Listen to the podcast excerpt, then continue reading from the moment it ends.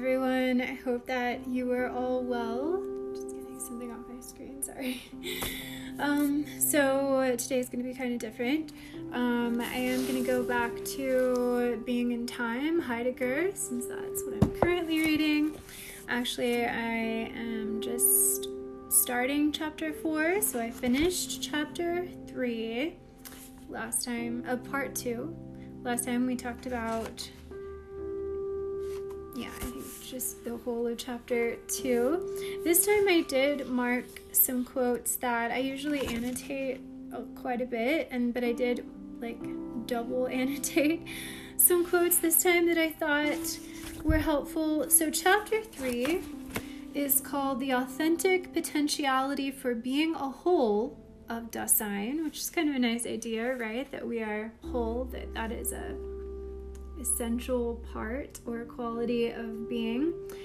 And temporality, because being and time, the first part is being, the second part is time, as the ontological meaning of care. So, what is the relationship? So, Heidegger's understanding of care is kind of a proactive relating to the world so we're we are beings and i think he says that in this chapter.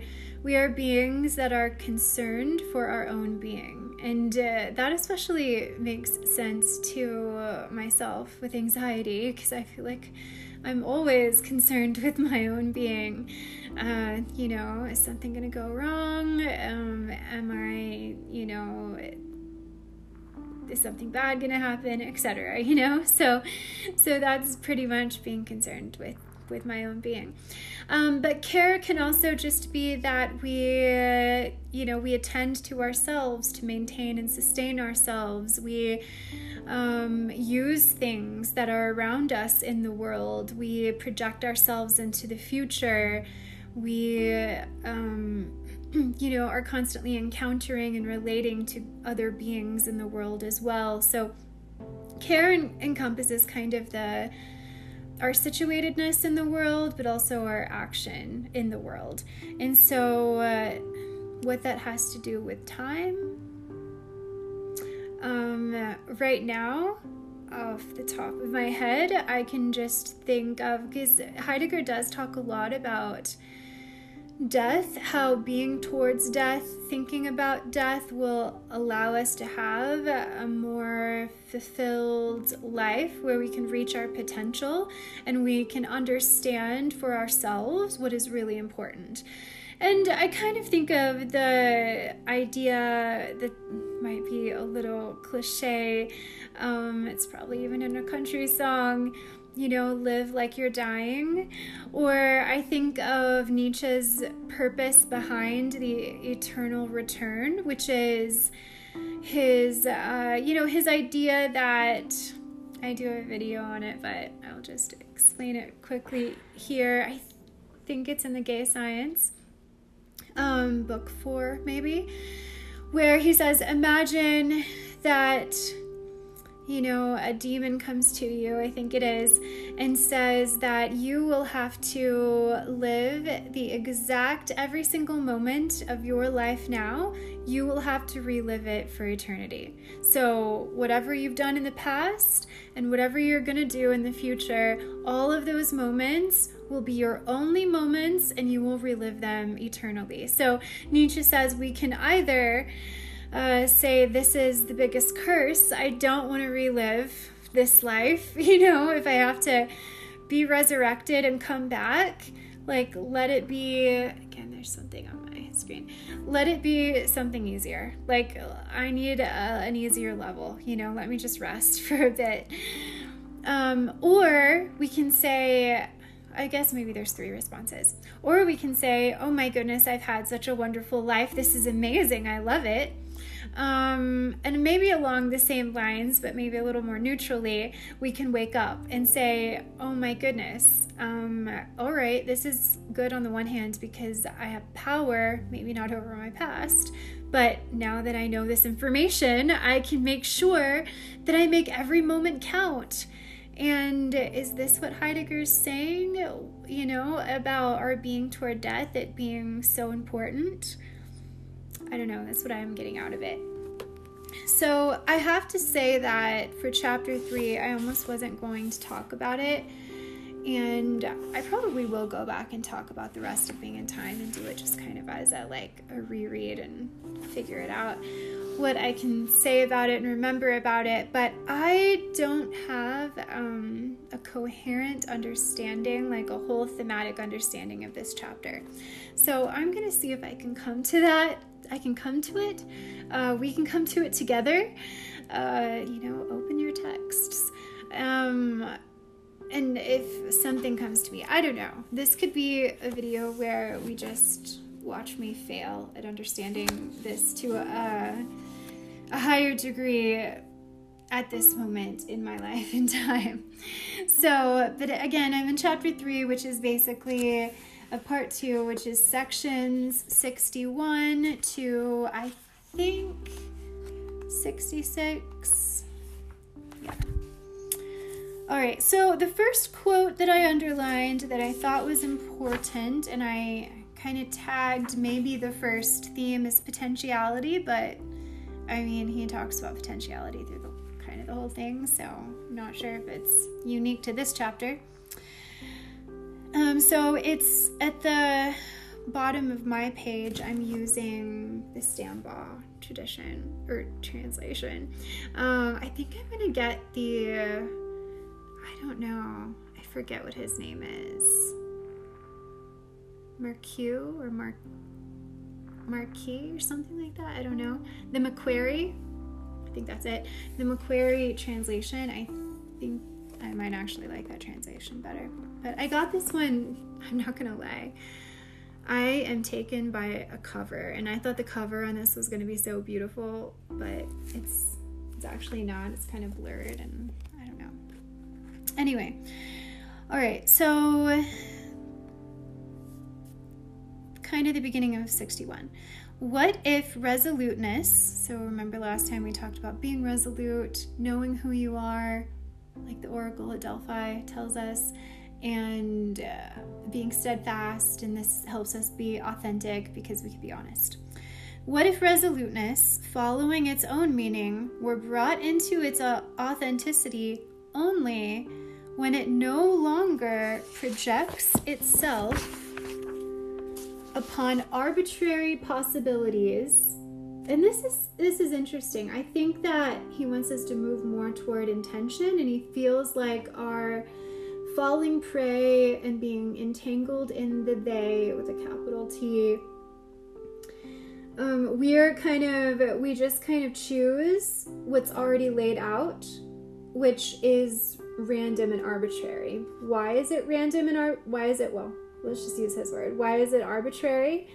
Or whatever it's translated, whatever the German was, translated into arbitrary. Um, maybe because we live in a particular, we're thrown into a particular historical time, a particular culture, and uh, that itself is somewhat random if if you think we could have been born anywhere in any religion, that's, you know, one experimental thought, right?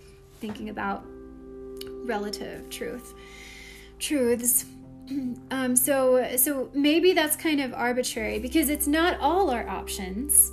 So it's just it's just some of our options, and we didn't filter it. We were just thrown into these options. So he really wants to move us out of our taken for grantedness, our limited thinking, and yeah, our limited, uh, yeah, thinking, and maybe feeling. I don't know. Um, he doesn't much talk about moving beyond moods, unless it's projecting ourselves into anxiety. That seems seems like we're thrown there. So, anyway, um, so it's something about if we want to meet our fullest potential, our options need not be arbitrary. So I spoke a lot. I'm just going to go back and start that sentence again.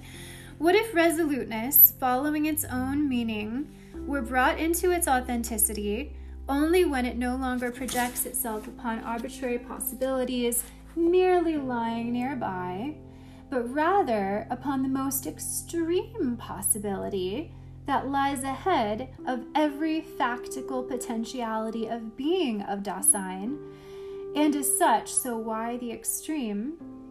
Because we want to know everything. We, to, to reach your fullest potential, you have to know, you have to go to maybe the extreme. What's the limit? Because if there's something beyond the potentials that you see, then you could go further, right? But you can't go further than the extreme.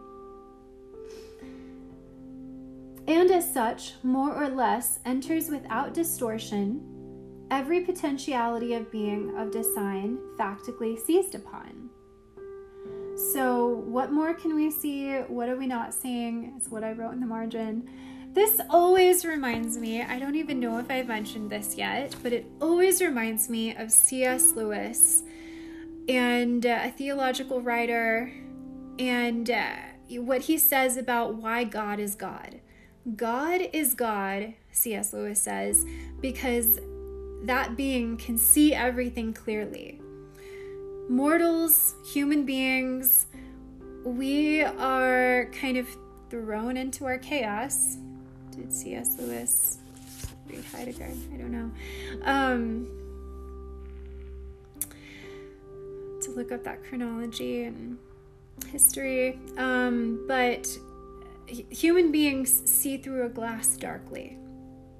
We kind of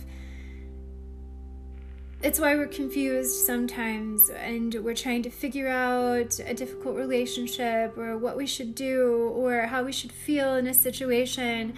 We need like a clarification.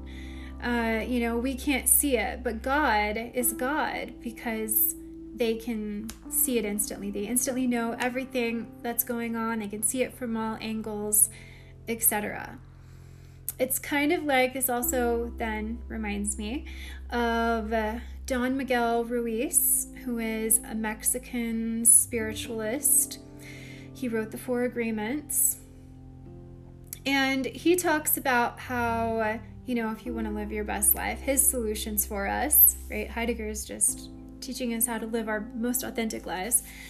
Um, Don Miguel Ruiz, um, you know, being rooted in Toltec uh, mythology and spirituality and traditions, says that, for instance, we need to not, we are clouded, we see through a, a glass darkly when we take things personally.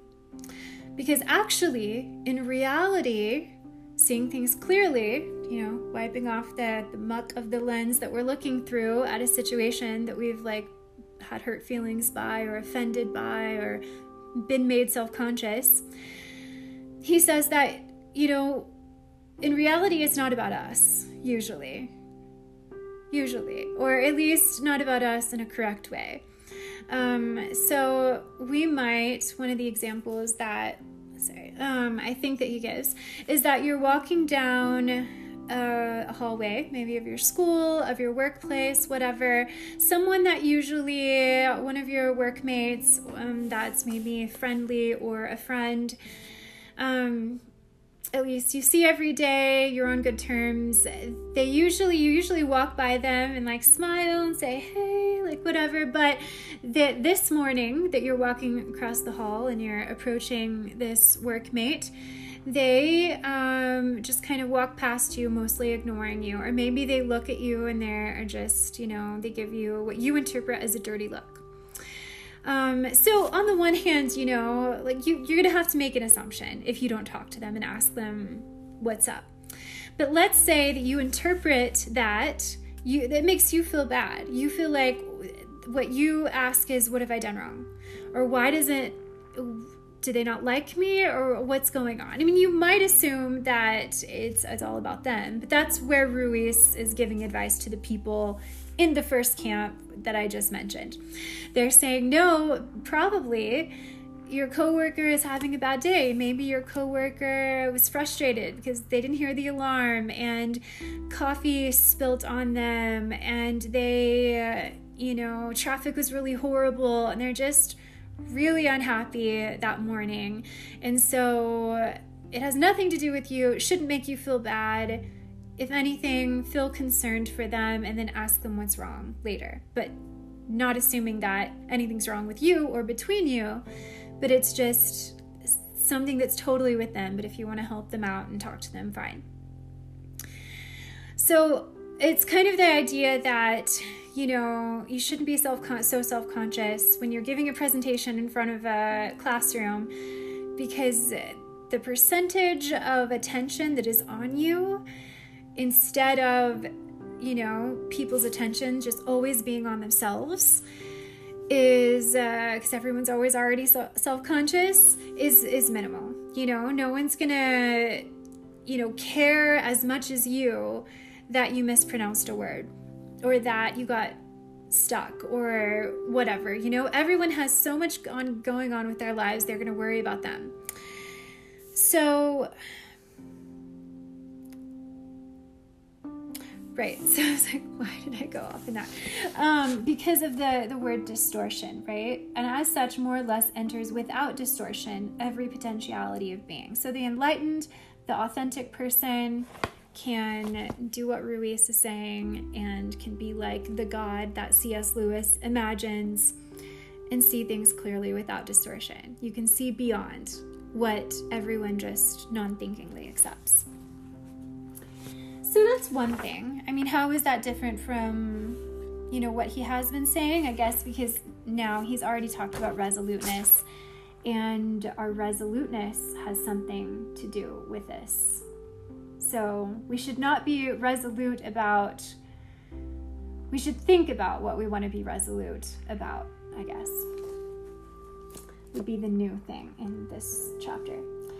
So going on to the next, um, still in this section, but in the margins there are numbers, which I guess, I can't remember what they refer to. Pages in the German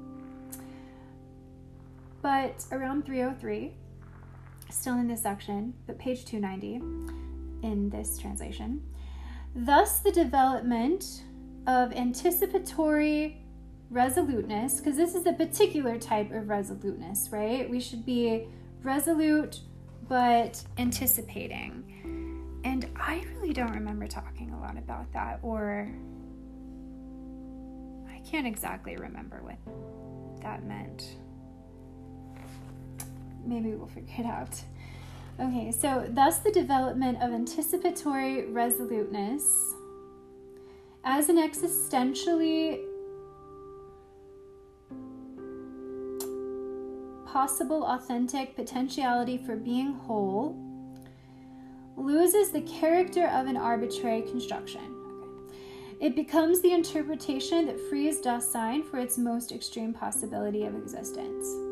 Okay, to me, that just says exactly what the former quote in the last paragraph said.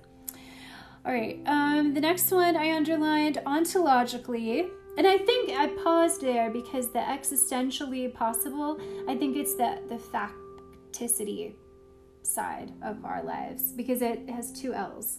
Exis, remember, there's existential and existentiell. Existential relates to the ontological, relates to the deeper layers of our being, so we can then apply it to and help out our existentiell or ontic or factical um, everydayness.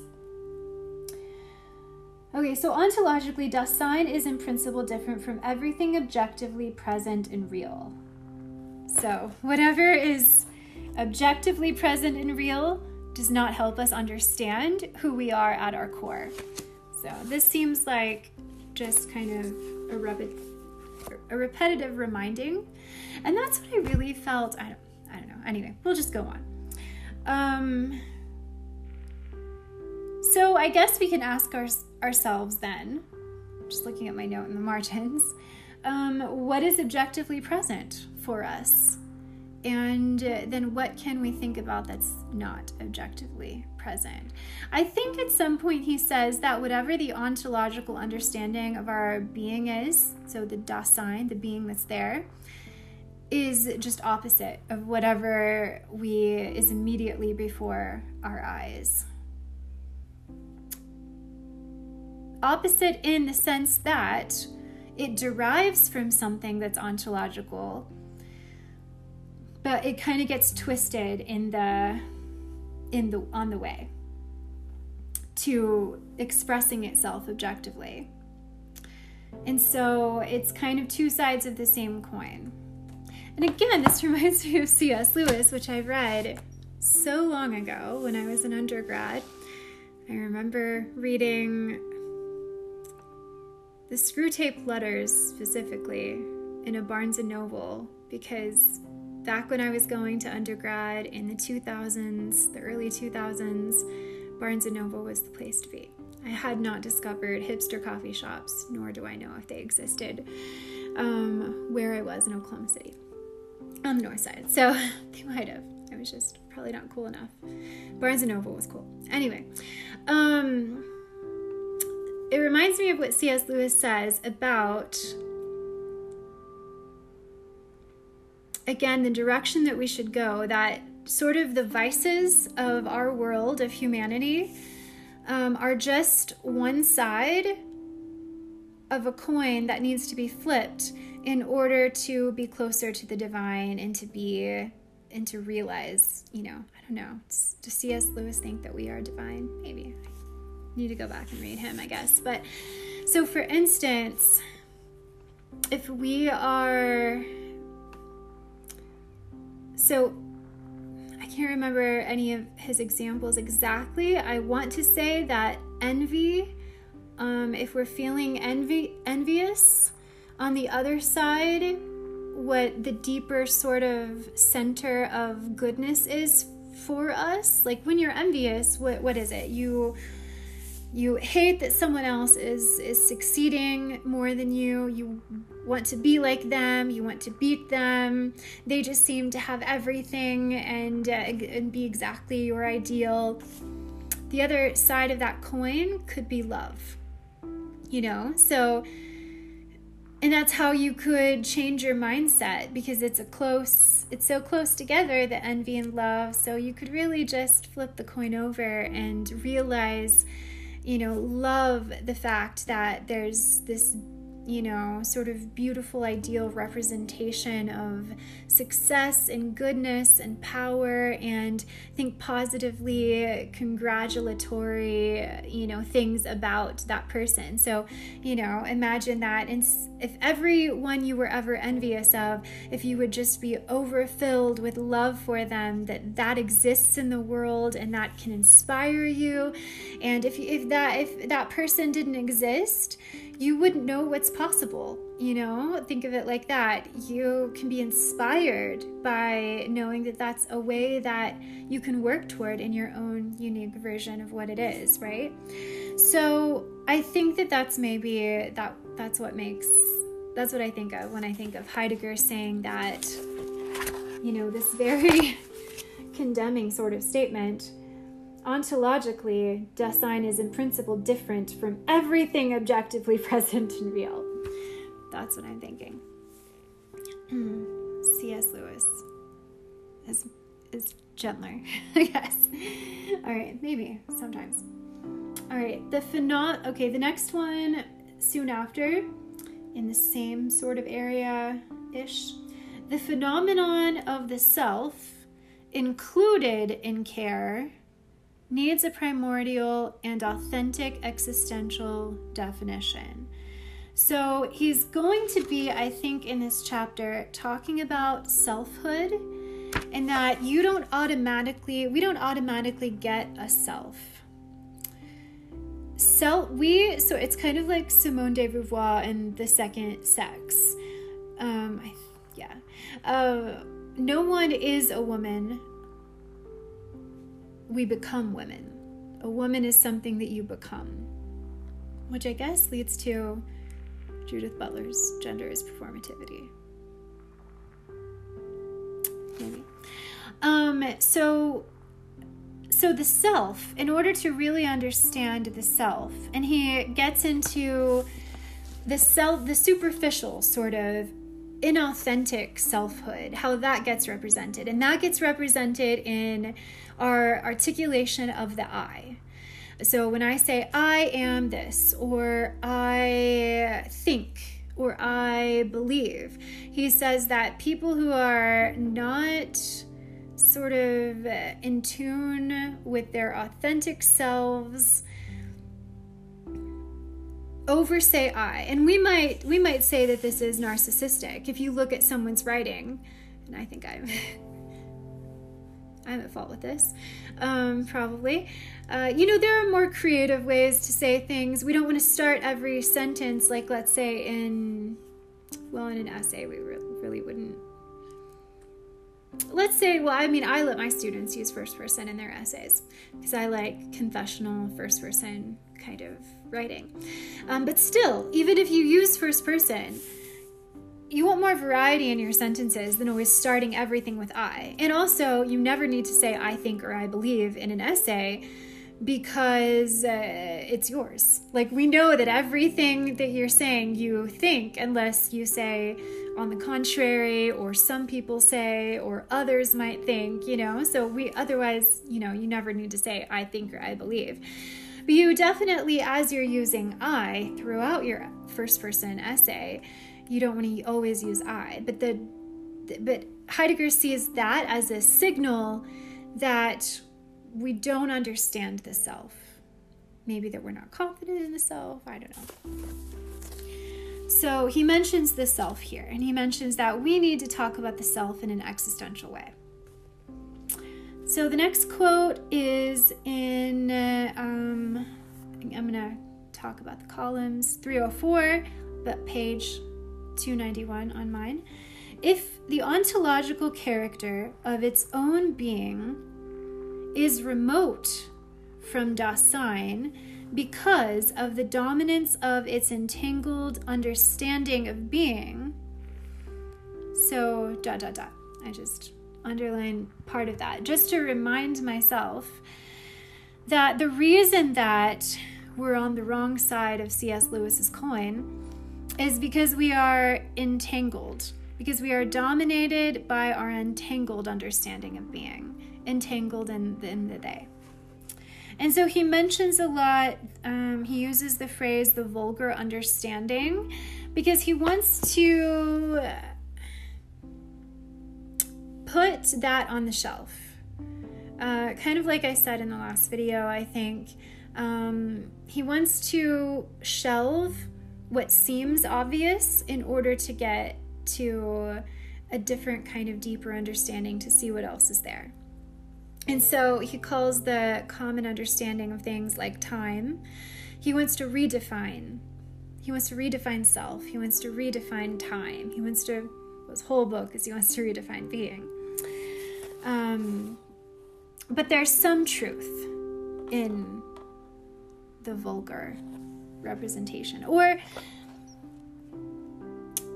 if there's not truth in it, we can understand, we can make a connection between what Heidegger is striving to find out and what is manifest in our objective present reality.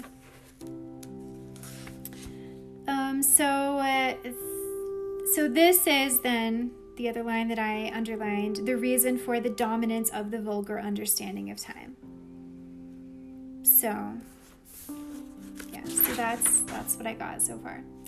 Moving on to section 62. Um, he starts talking, he, he introduces the a question about death um, it's titled, the, the section 62 is titled The Existentielly, so not existentially, existentiell, the ontic, authentic potentiality for being whole of Dasein as anticipatory resolute, resoluteness. So I guess maybe the section is, is, is more about our everydayness, how we can improve it, something like that. I wish it were that general. Um, then it would be a self-help book and Okay, so uh, I mean, I didn't really underline it because I didn't necessarily get his point about like if he was saying anything new about death that wasn't what I already mentioned in the beginning. But he asks, what he asks is the first sentence, the first question of section 62 To what extent does resoluteness, thought out to its end, so again, we should be reflective about our resoluteness before we just jump into being resolute. You know, think about what you value and prioritize before you put a stamp down on it. And Nietzsche would say, actually, you know, I mean, you, you could, I guess, think about it, but Nietzsche says that his habits always evolve, that he doesn't mind a habit, that you need to have habits. You know, he likes habits, but don't expect his habits not to change. But I think Heidegger wants a more prolonged habitual self. Maybe. Okay, so to what extent is resoluteness thought out to its end in accordance with its own most tendency of being lead us to authentic being toward death? That's his question. And my answer would be I don't know. Um, here's one that I didn't expect to point out, but I underlined a phrase. This is on page 293. We conceived of death existentially. So, not with an E, with an A as what we so, okay so they both have two l's um, as what we characterize as the possibility of the impossibility of existence that is the absolute nothingness of dasein death is not tacked on to dasein as its end but as care dasein is the thrown that is null ground of its death And then he goes on to say, Care contains death and guilt mortally, but hold on. So I just try to reduce this to ideas that I can get and apply to my life. But let me know in the comments if you are reading the section or you have read it and you can put me, you know, right, put me straight. Um, I think it's again this is just going to be my simplistic interpretation. Um, we conceived of death existentially as what we characterize as the possibility of the impossibility of existence. So death doesn't death is something that we should think about constantly. And maybe concerning this impossibility of existence, I think that if we even like go to Schopenhauer and a pessimistic worldview, that our everyday assumption might be demanding or asking life, why isn't it better? Why isn't life, we just take life as it is, that life, that, that existence exists as for, we take that for granted I think in our everyday thrownness of the entangled in the they. And so we take it for granted. So then that leads us to the question asking why isn't life better than it is? You know, why do humans, why are humans, why are our bodies so sensitive to pain? And I think one thing that Schopenhauer says, um, I might have watched this in a in a lecture, video lecture that I watched recently that you know Schopenhauer is displeased because I think it was him. Um, sounds like him because our ability to experience pleasure is finite, but our ability to experience pain is infinite. That we are so much more, you know, so for instance, when your body feels good, when you're well, when you're healthy, you don't think about anything, right? You're not focused on your um, any part of your body because everything's just, you know, smooth and wonderful. But it's kind of neutral. You're not jumping for joy, usually, that you're healthy. But when something is amiss, when something goes wrong, um, you know, you're, I don't know, I'm just gonna mention this because it's what I'm dealing with now. Your gums are sensitive because you had too much cold pressed juice and been brushing your teeth too hard or something. I don't know. It's time to go to the dentist, I guess. But, um, you know, then it's like, oh, this afflicts you and you're worried about it and how do I fix it? And like, can it be fixed? And it's interrupting my enjoyment of life and my focus and all these things where suddenly, suddenly it, it's like before us, right? And so,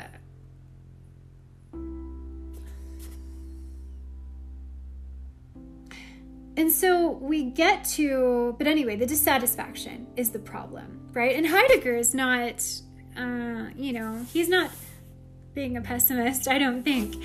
Uh, he's not really, uh, you know, upset about life. He's really focused on our misperceptions. And so we we go too far. We have to Heidegger wants to pull us back and say, well, how do we even like we should be in awe.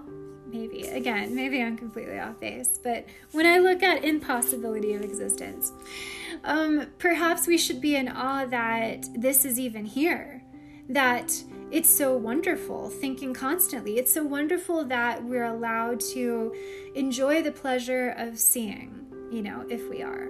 Um, enjoy whatever pleasures that we have and we're all different right? We're all in different situations but I recently heard, I think on a meditation track or I don't know, somewhere, um, that just the reminder that even on your worst day, no matter who you are and whatever your position is in life, your, whatever your situation, whatever chronic illness you're dealing with, whatever, you know, just happened to you that's not great, etc on your worst day, there's still going to be someone that wishes that they were you on your worst day because that's better than where they are.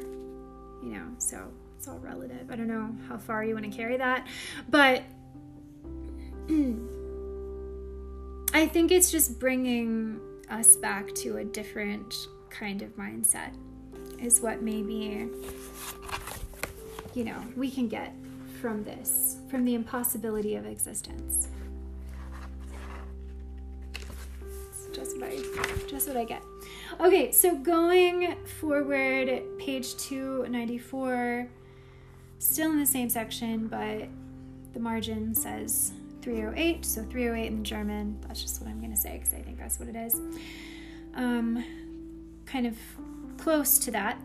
Uh, the next quote that I wrote down in chapter three, but this means that it simply cannot become rigid about the situation. Okay, so going back, the question is, what then does the certainty belonging to? See this? I don't know why I didn't.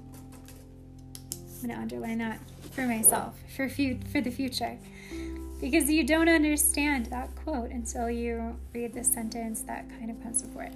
Okay, so what then, and this is in italics, so super important, I guess. What then does the certainty belonging to such resoluteness mean? So once we get past all of the arbitrary options and we focus on the extreme and we know what comes before that, and then we decide we're resolute, we're certain about it, what does it mean? Well, but this, so this means that it simply cannot become.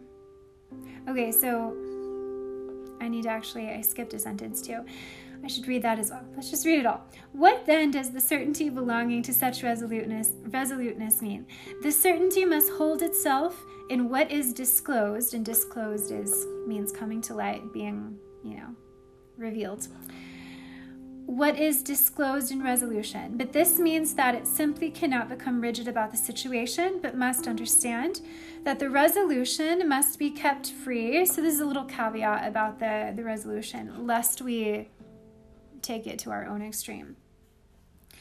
Must be kept free and open for the actual factical possibility in accordance with its own meaning as a disclosure. The certainty of the resolution means keeping oneself free for the possibility of taking it back, a possibility that is always factically necessary. This holding for true and resoluteness as the truth of existence, however, by no means lets us fall back into resoluteness. So, I think this is kind of a nice sentiment that he's bringing up um, because it's kind of like uh, the the appropriate response to advice, any advice that anyone gives you. Advice that you read, advice that you hear from your professor, advice that you whatever encounter. You kind of take what serves you at that moment. Best practices are take what serves you and then, you know, shelve the rest. Maybe you'll need it later, maybe it'll work for you later, maybe it never will. But the point of advice is to be helpful, right? So it's not, so what is not helpful is to, you know, become sort of rigid and dogmatic and, uh, yeah, rigid is the best word.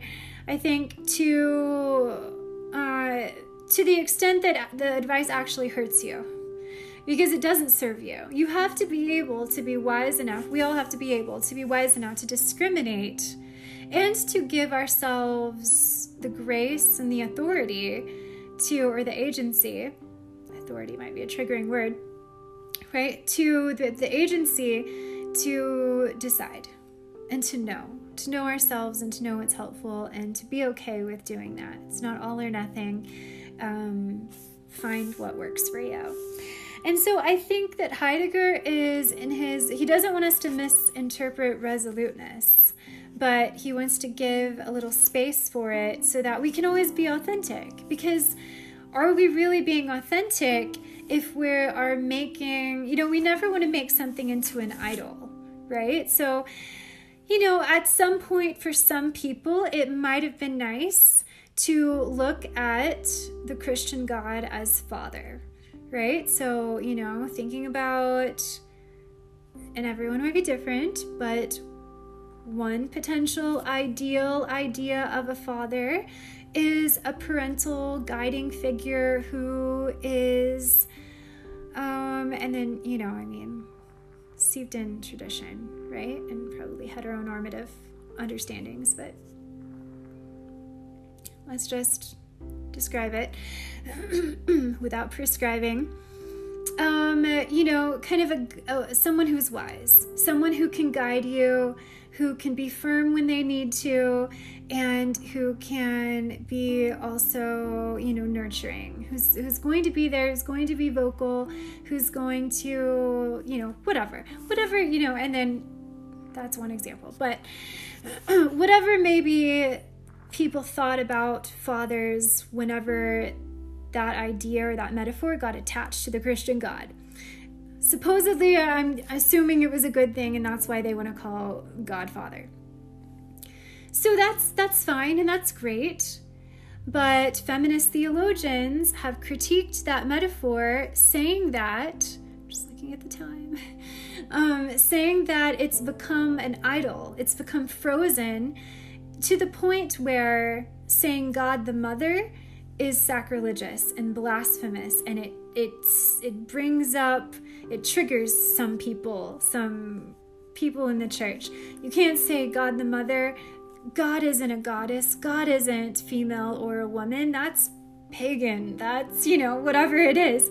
But why you know? Because then feminist theologians will go through the you know hebrew scriptures and the greek scriptures and say, but there are all of these beautiful feminine metaphors for God as well.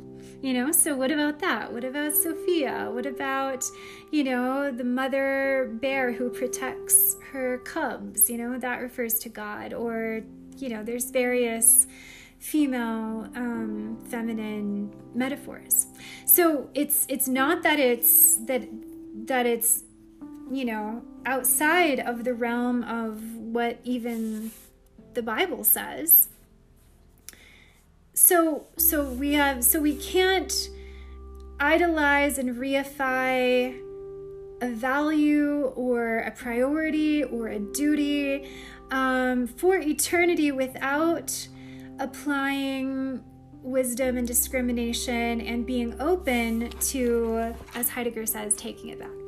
You know, that's how That's his idea of how to be an authentic person is to never stop reevaluating and, and reflecting, even in your resoluteness and steadfastness. But yet, it doesn't mean, he says also, that we go into irresolute irresoluteness. Like he doesn't want us to say, well, everything's re- fall into probably doesn't want us to fall into ethical relativism and say that, well, okay, what I have thought about no longer serves me or no longer makes sense or doesn't make sense in the situation. So, I mean, well, nothing matters then. Like, I just think whatever I want. So, so he's saying that that's not it either. You know, stay open, but then don't fall into nihilism where nothing means anything. Um, that's one definition of nihilism. Because that is not we can't lose hope like that. That's not what he's suggesting is authentic. He wants us to stand for something. So okay um so so that's kind of you know a nice little piece of sentimental advice. All right so the the next one very close after that that i underlined and we have yes Anchor is telling me that I only have 15 minutes left. We'll see. We may not get through this whole chapter. Well, we will on YouTube. So if you are listening to my podcast, it'll be in part two. So, all right, we'll have to take a we'll have to take an intermission. All right, and it's also what 6:39 where I am. We have time. I feel calm. Okay. All right. The holding for true that belongs to resoluteness tends in accordance with its meaning toward constantly keeping oneself free. That sounds sounds fine. That is to keep itself free for the whole potentiality of being of Dasein. Because even if we say, okay, we've read Heidegger, we understand, we're going to start exploring the potentiality. Maybe it's a lifelong goal, you know? So maybe we come upon something certain about ourselves at this point, but we should still keep perhaps learning. Because we are always, we are never away, we are never not a potentiality, right? That's his potentiality of being. Okay, of Dasein. So then it says, which again I didn't double highlight, but is is jumping out to me now, in its death. Okay, I'll just read that. I won't skip a sentence. This constant certainty is guaranteed to resoluteness only in such a way that it relates to the possibility of which it can be absolutely certain. And B is emphasized and italicized. This constant certainty, this is why I didn't underline the sentence, because I didn't understand it. Okay, so this constant certainty is guaranteed to resoluteness only in such a way. So, what is the certainty? The holding for true, just keeping, we're certain that we should keep ourselves open. Maybe this constant certainty is guaranteed to resoluteness only in such a way that it relates to the possibility of which it can be absolutely certain. Yeah, I don't know.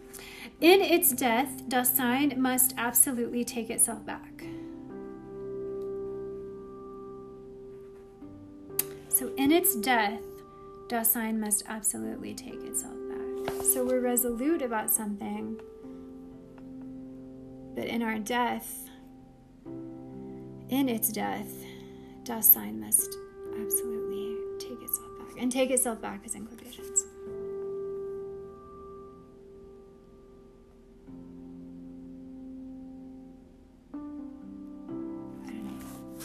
You tell me. But Dasein, so what could it mean though?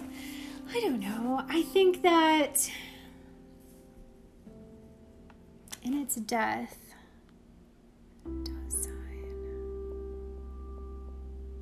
I mean, if we're still talking metaphorically here, then thinking in terms of death and rebirth, really to go through that process. So, looking at death existentially and not existentielly, so not factically, but maybe a deeper, more abstract understanding of death, which I don't know if that's where he's going here. So, you might be screaming at me in the video saying, That's not what he means. Tell me in a comment. Um, but if he does mean it existentially, that's the only way I can understand this at this point. Is that in its death, Dasein must absolutely take itself back. That there is a transformation that happens, and we take back the values of our former self after our rebirth and transform and change. Sounds like an easy interpretation to me, but that's all I can say about it. Okay, so this is kind of interesting, even though I didn't double underline it.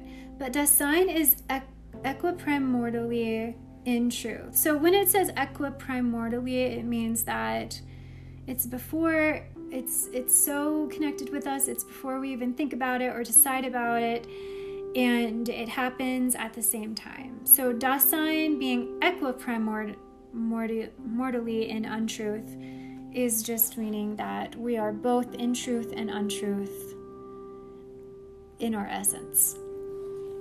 Just like we are never not thrown or fallen prey, except I think infrequently.